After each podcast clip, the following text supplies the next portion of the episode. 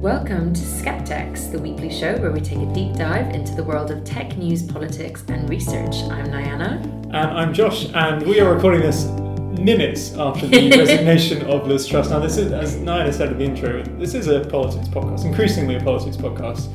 Uh, although uh, how it relates to tech is normally why we talk about politics. But uh, yeah, in a very, um, in some ways, quite an analog uh, political story is this resignation of Liz Truss. But of course, it was playing out over t- Twitter the entire time before Truss actually resigned. So we have been paying a lot of attention to that. I know it says so much. I think about politics is that you expect to hear news from Twitter now. Yeah. Um, like I, I did actually put on TV. I think for these kind of big moments, there's something about watching it on TV that feels quite quite a historical occasion. But in this case, yeah, as Josh said, we are a minute, we're still very much thinking about it, but trying to think about other things too in this episode. Well, you watched on TV. I actually watched it via the Daily Star's lettuce stream uh, because they, they, cut in the feed of Liz Truss, which is actually. Uh, less delayed than the the iPlayer. Oh yeah, that's true. Online, so that was that was quite good. Um, yeah, so we're going to wait and see what, obviously what happens with with Liz Truss. Obviously, that will have implications for all sorts of UK policy and, and global tech policy as well, which mm-hmm. we will cover in due course. But uh, yeah, why don't we get our, uh, get the ball rolling with some more stories from, from the world of tech? Yes, and on a completely different note, but uh, an even more controversial figure, Kanye West. uh, has agreed to buy right wing platform Parler. Now, we've talked about Parler a lot, and Josh is someone who has a lot of opinions on the platform.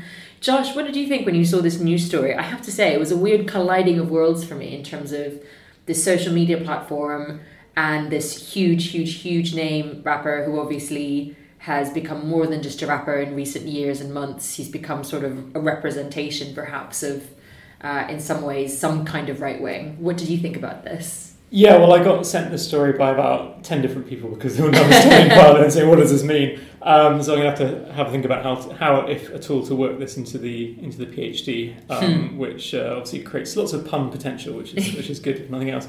But no, I mean, my first reaction is this, this is, I guess, another media tycoon trying to buy their mm. own hmm. bespoke social network. Obviously, we've been covering lots about Elon Musk's um, quixotic attempt to, to buy Twitter. Uh, Donald Trump set up his own Truth Social um, network last year after being after Parler actually tried to sign an exclusivity deal with Trump to bring Trump to the platform, which which fell through. And now, as you say, Kanye is is um, buying Parler. Um, on the surface, it seems like an unusual match, but actually, having looked a lot at, at Parler's kind of rhetoric over the years, um, with respect to free speech, and given uh, Kanye's recent uh, crusading on, on that mm. front, uh, that actually is, is a bit of interesting overlap, I think. You know, Parler, even before Truth Social and, and Musk, even before um, Musk was promising to bring back free speech to Twitter, Parler set out to be the home of constitutional free speech. a little tidbit for you from my thesis that the first splash screen Parler had in 2018 when they were launching, they had constitutional free speech coming soon. They spelled they spelled speech wrong. They spelled speech oh S P E A C H. Um, that's so, a that's a difficult typo to make. that, that is that not is impressive. that is impressive. So uh, just to give you some sense of what we're working with, but the, the, platform has evolved a bit. But but Nayana, what was your takeaway when you first saw the story? Yeah, I think um, you know this has been a week a lot of Kanye news. Um, I know this isn't really what we talk about, but you know he's he's been interviewed this week and talked about a lot of things. Uh, I would say well beyond the realm of being controversial and you know just into hate speech, talking about the George yeah. Floyd murder as being faked, um, talking about uh, you know really anti-Semitic views in a very public platform, and so this Parler story has kind of been pulled in with all these things. Um, so did he say it for shock value? Did he say it because he actually intends to buy it? I think it seems like an even more nascent um, story in some ways than when we reported about Elon Musk and Twitter, and as we know, that went back and forth, back and forth. I think that's true. Although I think to an extent, because Parler is that much smaller than Twitter, yeah. there'll be less sort of over. Mm. You know, the, mm. the, financial deal is, is smaller. I did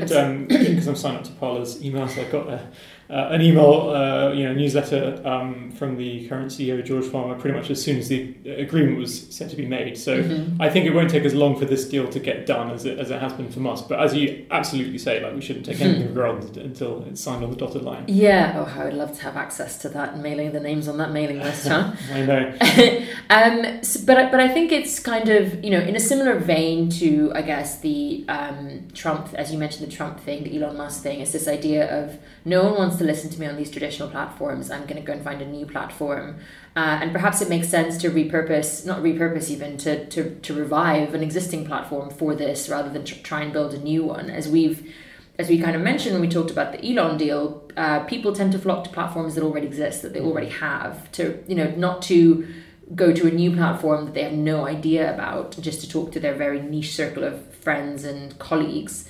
Um, at the same time, I think the fact that we've all heard some of the points that Kanye's made this week suggests that he is actually getting a lot of airtime on these um, platforms, mm-hmm. even if you know he suggests that he's not getting the airtime in the way that he's speaking, but rather other people reporting what he what he's saying. Um, it's a really it's one of those kind of very ironic things about free speech is that the people who complain about it are the people that we seem to be hearing from all the time. Yes. Um, and as we often say on the show, quoting Renee DiResta, you know, freedom of speech doesn't equal freedom of reach. And I think mm. what people like Trump and Musk and West expect uh, in terms of how much amplification they get is very at odds with what the average user of these platforms mm. actually has. I think the other interesting angle about Parler, and this is the, sort of the focus of my study, is that it has itself, it would say, been the victim of cancel culture. Mm. So it being taken down by Apple, Google, and Amazon uh, immediately after the Capitol riots. That ironically gave it a new lease of life, at least rhetorically, yeah. um, to be able to portray its crusade against big tech. So even when a figure such as Trump gets banned from a single platform like Twitter, now you're seeing actors like Google and Apple uh, sort of higher up the tech stack taking these kind of mm. decisions about who gets to stay online and who doesn't. So this will, I think, refocus uh, attention on those decision makers as much as the rivals that Parler is hoping to supplant, like Twitter. Yeah, it does feel like a really formalized um, take on Kanye's sort of political views as well. I mean, I don't know if, if Parler, maybe you can tell us more about the kind of people who flock to Parler. Mm. Is it people who formally kind of declare themselves as being part of the alt right or the right wing? Because Kanye's views uh, fly all over the place and change all the time. Maybe this isn't actually a, a, platform that does represent his views, but rather a snapshot of a moment in time. Yeah, certainly. I, I think um, in terms of Parler, yeah, it's it's long had a, a long-standing alt-right or just you know far-right um, bias. Um, and also uh, had weird flocking of uh, over the over the years Saudi and Brazilian users at different mm. times, reflecting the sort of authoritarian tendencies in, in that country in those countries. So yeah, Parler is, is um, maybe more politically, uh, ideologically stable, if you like, or consistent uh, maybe than, than Kanye. But I think, as you say, at this moment in time, they are kind of well aligned on these issues. We should also say that actually Parler is um, uh, CEO George Farmer is mm. a, a, mm. British um, guy hmm. um, who is married to Candace Owens, who's a, a right wing mm. provocateur in, in the US as well. So clearly part of this kind yeah. of tech ecosystem. Who's recently also been sharing photos um, in the last week with Kanye West because some of Kanye's uh, points have been. He wore a shirt that said White Lives Matter, yeah. and Candace Owens was very supportive of him doing that. Um, so it's interesting how this crosses both political lines and state lines and country lines as well. Definitely. And yet, I don't really know if I would have seen, um, you know, people who want to hear Kanye speak as being a lot of kind of people from Saudi Arabia or like people from abroad. I, I think he still, regardless of whatever else he's done, you know, he still has a reputation as, of being a musician and mm-hmm. people who follow him, people are interested in what he's saying, might be people who've you know on the political spectrum in some way but uh, largely it's also a lot of fans of his music who are mm. wondering when he might if he ever might come back to the person that they believe he used to be or the viewpoints they believe he used to hold um, and Parler kind of or, or almost formalizes his move away from the mainstream in, in that sense. Mm-hmm. Um, it's also a response, obviously, to being to being disbarred from Twitter yeah. and the sense in which these platforms act as spaces where these people where these people go when they're not welcome anywhere else. Yeah, and, and the question going forward is how those um, channels, how those platforms get re-channeled into the major platforms that the majority mm-hmm. of people use. So even though Trump is no longer on Twitter, it's pretty easy to find out what he thinks because yeah. a lot of journalists will quote him on Truth Social, and of course when he was president, he had a, a massive platform as well.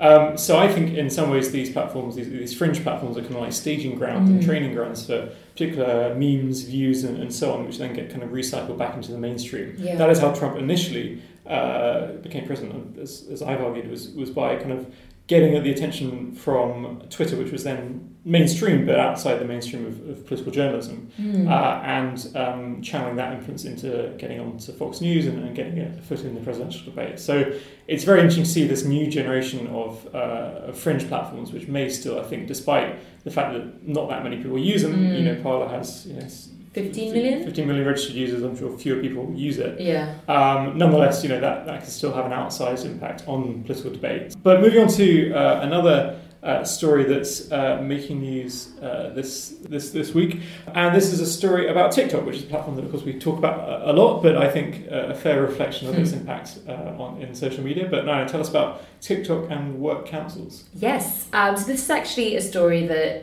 um, has been kind of quiet as regards to TikTok news. A lot of news with reg- when it comes to TikTok, um, you know, this is very splashy. I think this is actually a story that TikTok has deliberately tried to not bring up too much, and that's because it's related to unions or work councils, which um, is something that we often talk about when it, when it comes to, to tech, to big tech giants, uh, their kind of ongoing battle with unions. So just a few days ago, actually, um, staff in Berlin at TikTok have formed a work council. Um, this is a kind of representation for about 450 employees. What that means is, um, you know, it means that they're like they have they can make requests, uh, they can improve working conditions. It's a dialogue between employees and management. In some ways, it's kind of a you know there's the specific issues regarding content moderation, which is something we've talked about a lot, Mm. not just with TikTok but with other platforms also, um, and to raise awareness of stressful working conditions and poor pay. So this is actually a really big move for TikTok. Um, it's a big move not only because TikTok is kind of you know as we've said a really important um, a really important mover in this space. It's also very very unusual for a Chinese owned owned social media platform. Um, and it's just a big deal for content moderators and, and tech workers fighting for a fair deal. We, we mentioned last year and we mentioned again and again that unions are the kind of the big story, um, really. And even though you know that's something that's always ticking on and always going on, the uh, the council in Berlin was only formed two days ago, so very very very current. Um, though it was voted on a little bit earlier than that and it's expected that other com- that, that other countries and other cities will follow. Um, and it is a big deal, you know, to have a TikTok working council presence in Europe in the EU. So it's kind of a big deal um, on so many levels. And though we can't yet know how it'll impact other tech companies, and we can't yet know how it'll impact um, TikTok around the world, I think it's a really positive start.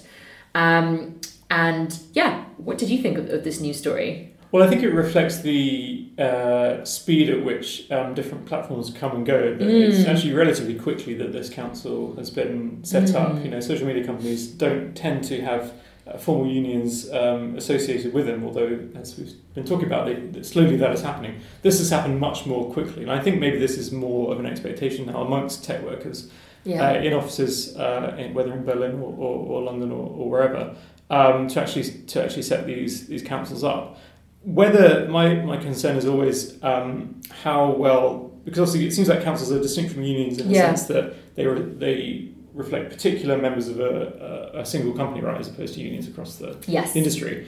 Um, so what I'd be curious to know is how this has an effect on the different kinds of tech work that is done at a, a network like TikTok. Obviously, there's high level policy decisions and there's a lot of content moderation as well. Mhm. So I'd be I'd be curious to find out how well this reflects um, sort of the, the work that goes on all the way down down the stack, if you like. Yeah, that was one of the questions I had as well. Work councils are an established thing in the EU. They're a legal right for companies of a certain size, um, but they are different to unions. And what that can mean is it might dilute the power, perhaps, of a specific work council. Uh, it can also mean that a work council has a lot of int- intelligence and knowledge about a specific company and the way that a company works. But it can mean that it's difficult to get a sense of what working conditions are like across an industry. Mm-hmm. Um, it it seemed to me, and this may be a little bit um, you know, this is just my opinion on this, is that maybe having a work council is almost a way to thwart the union a little bit uh, from because the word union is so is poison to so many big tech companies. It's Mhm. it's a word and it's a concept that companies like Amazon have been fighting for so long. Mm. Obviously, this work council does work with Verdi, which is a German uh, union.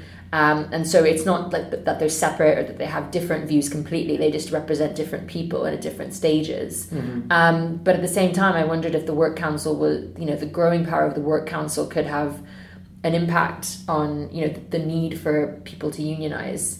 Um, because the size of a union is likely to be very, very, very different to the size of a work council. Yeah, exactly. I think what adds an interesting wrinkle to this is that TikTok is um, one of many social media platforms, but a particularly large and Mm. rapidly growing one. Mm. Um, and you know, clearly, some issues that are faced by TikTok workers will also be encountered by others. But I think, as you say, it is maybe quite a good thing as well, at least in a supplementary sense, to have this kind of uh, knowledge and, and skill base uh, and experience within a particular organisation as as a council because TikTok is now is now so big and, and so ubiquitous. There's interesting um, elements to this as well in terms of the specific provisions of a council vis-a-vis a, a union, where under German law, um, employees who initiate the election process uh, uh, for council members are protected against dismissal for the duration of their term. Um, and this has raised some uh, questions because uh, it seems that one employee who'd been campaigning for the Works Council uh, had left the company after they were reportedly pressured by management to quit, which suggests that there may be, you know, now that the council is being set up, there may be protections in place for actually the workers sustaining the council itself. Which mm. I know mm. that, you know, certainly in terms of Google and other companies, there's been suggestions that workers who have engaged in union organising, Amazon as well, have been forced out for doing so. So potentially there's more legal protection for, for workers engaged in this yes. work. Yeah, we are seeing you know different kinds of news on this. Um, you know, from other tech companies. So Amazon workers recently voted against unionizing in an upstate New York warehouse. It's not necessarily true that it's all moving in the same direction, but in general, we, we are seeing that social media companies are recognizing labor movements, should we broadly say, in a different way to um, you know even this time last year or this mm. or pre-pandemic. And this kind of work council um, has actually been something that um, the German team or the German kind of branch of TikTok have tried to instigate since the pandemic. Mm-hmm. So it seems like the pandemic was a kind of watershed moment for people considering their working hours, considering their pay, considering perhaps what it means to I mean just like the, the, the you know the mass inequality that we mm. saw of how mm. the pandemic affected different people differently. So in general, as we've said, there are some wrinkles in this. It it isn't necessarily that a work council will immediately be the answer or the solution to all of TikTok's problems. Of course, there are many problems that don't even come under the remit of the work council. But I think broadly, um, it is quite good news. And it's also surprising news um, for a company like TikTok, which we haven't seen necessarily being as transparent as some other tech companies. Yeah, agreed. Great. So we move now to a different uh, internet giant in a different part of the world and that is Kakao. Um, so the co-chief executive of, of, of Kakao Talk, which is South Korea's largest mobile messaging app, has resigned after a big outage this weekend. Josh, tell us more. That's right. Uh, as you say, um, this resignation has occurred in the context of a massive outage um, of this uh, major South Korean. I'm sure South Korean listeners will be very familiar with it. Mm-hmm. Uh, Kakao Talk, which has over uh, 47 million users in South Korea. Off the top of my head, I don't know the population of South Korea, but I think it's a sizable chunk of. I don't even want to guess. It could South be really embarrassingly wrong. yeah, fair enough. Um, but it has raised questions not just about um, this particular app, but also the, the sheer size and scale of um, the app and its importance to South Koreans. Um, you know, this started. This, this, sort of highlights, I think, the the continued uh, stubborn relevance of infrastructure to the internet because you know this is a, a, an offline fire, if you like, mm. uh, which took down this this online uh, platform. Um, most of the firm's services have been restored by Wednesday, reports the BBC, or their users are reporting that some functions are remaining uh, unstable. And yeah, this is sort of foregrounded in the South Korean debate, the, the dominance of Kakao Talk uh, as, as, a plat- as a sort of essential infrastructural platform for South Koreans. And it's led the president of, of South Korea um, to say that the government would examine the dominance of Kakao services as they were, quote, like a fundamental national telecoms mm. network as far as the public is concerned. And I think that really raises some, some interesting questions. Yeah, okay, so I looked it up 52 million people in South Korea. In South Korea wow, so 47 million. 47 million is a huge. Okay. Unbelievable. That wow. Is... So it's almost like in the UK if the BBC owned uh, Facebook and, yeah. and also owned, you know, like all the Facebook offshoot companies like mm-hmm. Instagram and WhatsApp. So that's the closest equivalent we can give to British. I mean, if you, like me, didn't know very much about Kakao before this, um, I think it, it's really hard to imagine that level of dominance, I think. Yeah. Um, and yeah, that is really fascinating uh, to, to think about the, the, the, physical nature, I guess, of the mm. internet and infrastructure um, and the idea that actually outages, which we, we talked about this a little bit when the Facebook outage happened last year and how that means different things to different people. But mm-hmm. super like reliance and heavy reliance on one company obviously creates this this situation where uh, an outage is more than just kind of a joke and is more than just being offline for a couple of hours. It interrupts business, it interrupts people's livelihoods. Mm-hmm. It's something that we, you know, we, we can't overstate anymore the importance of these apps and platforms on people's lives. Yeah, exactly. We should say that also um, Kakao, the company, is more than Kakao Talk, the yes. messaging service, much like many of the other multi mega platforms mm-hmm. that we have.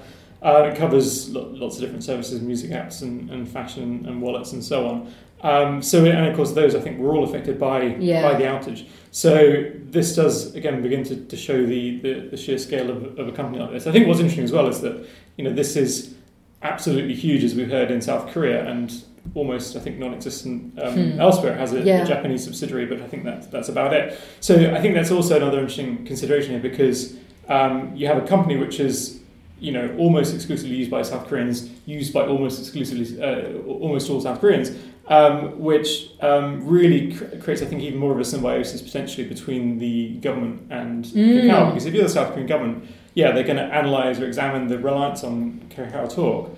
Um, but it's clearly already got to this point where Kakao is a massive uh, company, and I think we, we have started to see in certainly in the West, you know, greater tension between massive tech companies yeah. um, and the state. Um, but perhaps this is a situation where there's actually has traditionally been more symbiosis between the two, and only now you're starting to see the a bit more friction between them. But I think hmm. there's lots of questions that are going to remain to be asked on this. Yeah, I think that um, you know the idea that Kakao is, I mean, Kakao Talk obviously, as we said, different messaging service, but they've expanded into like online payments, games, mobile banking, um, you know, ride hailing, restaurant booking. It's almost similar to. Um, the systems in the system in China, where you have one app that kind of does everything. Like you, you pay, yeah, WeChat, you pay your rent and you chat and you go on dates and everything. Um, and you know, I don't mean to compare them infrastructurally because I don't know enough about Kakao to do that. But I will say that whatever else, you know, whatever else is behind the scenes here in terms of privacy, in terms of you know, think about choice uh, in in a country where you have this many users using something like Talk, being offline, being away from that app, is likely to have massive a massive impact on mm. your personal and professional life, um, as well as possibly possibly your ability to like get home safe or mm. your ability to go out for dinner. And so, what kind of choice do people have in a country or in a community where one app is extremely dominant? We talk so much about this idea with Facebook or, or Meta, as we should say, in the West. You know, what kind of should we be using Facebook? Should we not be not using Facebook? Maybe the kind of more interesting question is: Is this the most that we can sort of imagine for ourselves? What does our over reliance on one app mean, um, not only for issues of outages, which are relatively rare but do happen quite often, mm-hmm. um, but also for questions of choice and enjoyment. And are we getting the most out of the apps? Are we getting? Are we? Are we using the app that we, we want to use or are we using an app because the norms and you know the, yeah the social norms around us have kind of made us use that app? Yeah and i think from the perspective of users sometimes it does take a massive outage or some mm. extrinsic shock like this to actually um, yeah shake us up a bit and, and make us think what we actually rely on what we truly need to rely on. And clearly you know many people rely on many like truly rely on many services that kakao provides and how much of that is just um, a matter of choice or convenience or, or, whatever else, and whether you have more choices. But as you say, clearly, network effects are really strong in terms of keeping people tied to platforms, particularly when you have this kind of horizontal integration between different functions provided by, by a company like mm-hmm. Kakao. Um, so yeah, I think I think how the company responds, you know, how um, much effect this has on uh, social media, communication, everything else in South Korea mm. is going to be interesting to watch. But I think it's yeah, it is an interesting case of a, a bit, as you say, in some ways a bit like China and WeChat, where um, it's one service which is predominantly used in, in a particular country, and the impact impact that has on what the government does next in terms of things like antitrust and, and mm. uh, uh, you know, designating things as utilities and, and, things like that. Yeah, of course. And one of the big things that we always try and talk about on the show is how these apps affect people in other countries, even if we don't use them at all in the UK or, or in the mm-hmm. West, because um, there's just so much. It, I mean, it's, it's fascinating to me to even look at this story and to think about the dependence that's had on one specific app in Korea that I have never used before. And yeah, yeah, and obviously at the start you, you sort of suggested it would be like if, if the BBC or you know if it's a single company. I suppose the closest to that in the UK is Meta, which is of course not yes, British company. of course. Um, but it is interesting to consider what a what a, a British specific platform mm. would, would be like, and to consider some of the alternatives that that might might consist of. Yeah, of course, you know, the idea of small companies being able to assert their dominance or to be able to challenge these larger companies, something that we often talk about and we maybe try and practice a little bit in our like Mhm. messaging and social media life Mhm. uh, with apps like Signal Mhm. and things like that. But ultimately, it's hard to avoid being on things like WhatsApp. It's hard to push back against the cultural norm. But anyway, that is a fascinating story and one that, yeah, I look forward to seeing what the updates on that are. In, and indeed, all you know, both the other stories, perhaps especially the Kanye West story, because I, I have no idea where it could go. We, we could, in a few hours, uh, see a tweet that says that Kanye is done with it and he's not going to buy Yeah. Anymore. Yeah, but I think I think that the more general trend that it points to is just is, is really interesting in terms of what it says about rich people being able to get access to Mm. their own bespoke platforms. Yes, and Mm, uh, publicly sharing the that they are going to do that as Well, well, yeah, because almost whether whatever happens, you know, it's it's clearly something that matters to people like Elon Musk and to Kanye West, Yeah. And that almost wills it into existence. The idea that we should be caring about freedom of speech in this specific way. Yeah, exactly. So um, while we've been talking, I don't think there's been any uh, very up to the minute updates on, on British politics besides that bombshell news that Liz Truss has resigned after just 44 days in office. Um, but nonetheless, like it, you know, this, these are very strange times uh, in in British politics. Now, what, what who, who do you think is going to be prime minister? And Oh gosh, you're When we're next making me recording- solidify my thought. And this could be, this might be one of those episodes that if you listen back in a day Yeah. or two days, I just sound, I sound like I'm making the stupidest claims. Um, it's very difficult to see past the fact that we, we talked about this briefly when we came in about how it's only been 45 days. The contenders who seemed like a bad idea 45 days days ago still seem like a bad idea. I, I thought that Rishi would, would win um, this. It's hard for me to see past that now. Um, I do think he presents, again, I don't think he looks oh great. god, apparently Boris is expected to stand. You're hearing it live here, folks. I mean, not live by the time we Yeah. release this, but live to us. I mean, surely, surely not. Surely not. Apparently, he's getting on a plane. Oof, oof. Okay, well, um, I I like to think. I don't know. It's very difficult to see inside the inner workings of the Tory party and what they think is a good idea. I would guess I would guess Rishi Sunak if I had to if I had to bet, but I really don't know. Yeah, the idea of Boris putting his name back in the hat is uh, frightening and does feel a bit like we're stuck in a time loop. Yeah, yeah. I think what we need is a general election. I think the people need to. Yeah, yeah, that seems like the. I mean, that's the only thing really that we can probably all collectively get behind is that Yeah. we need a general election by the end of the year, um, and hopefully we need that'll straighten out a lot of these messes. Yeah, But yeah, but looking ahead to our own show, so we, we'll be back next week with more um, tech talk. We will also have more exciting guests. We really enjoyed uh, having Mm. Paul and Hannah on, on last week. I hope everyone did as well. Um, but yeah, later in the term, we've got even more um, special guests at the OI, uh, OI um, DPhil cohort to talk about their research, which is going to and be great. beyond, yeah. and beyond. Uh, but we always have to have more guests, uh, particularly now that we're back and recording in the- in the same space regularly. So if there are Oxford-based people who want to come in and chat to us, or if there's people out there further out in the world who, who want to uh, Skype in or, or Zoom in, whatever, uh, I'm very happy to talk more about tech and, and get even more perspectives on these massively important issues. Yeah, or if you just want to talk about Liz Truss for an hour, well, maybe we can take that offline. Yeah, sure, we'll be having a lot. Thanks so much, Josh. Uh, see you next time. next time. Bye. Bye.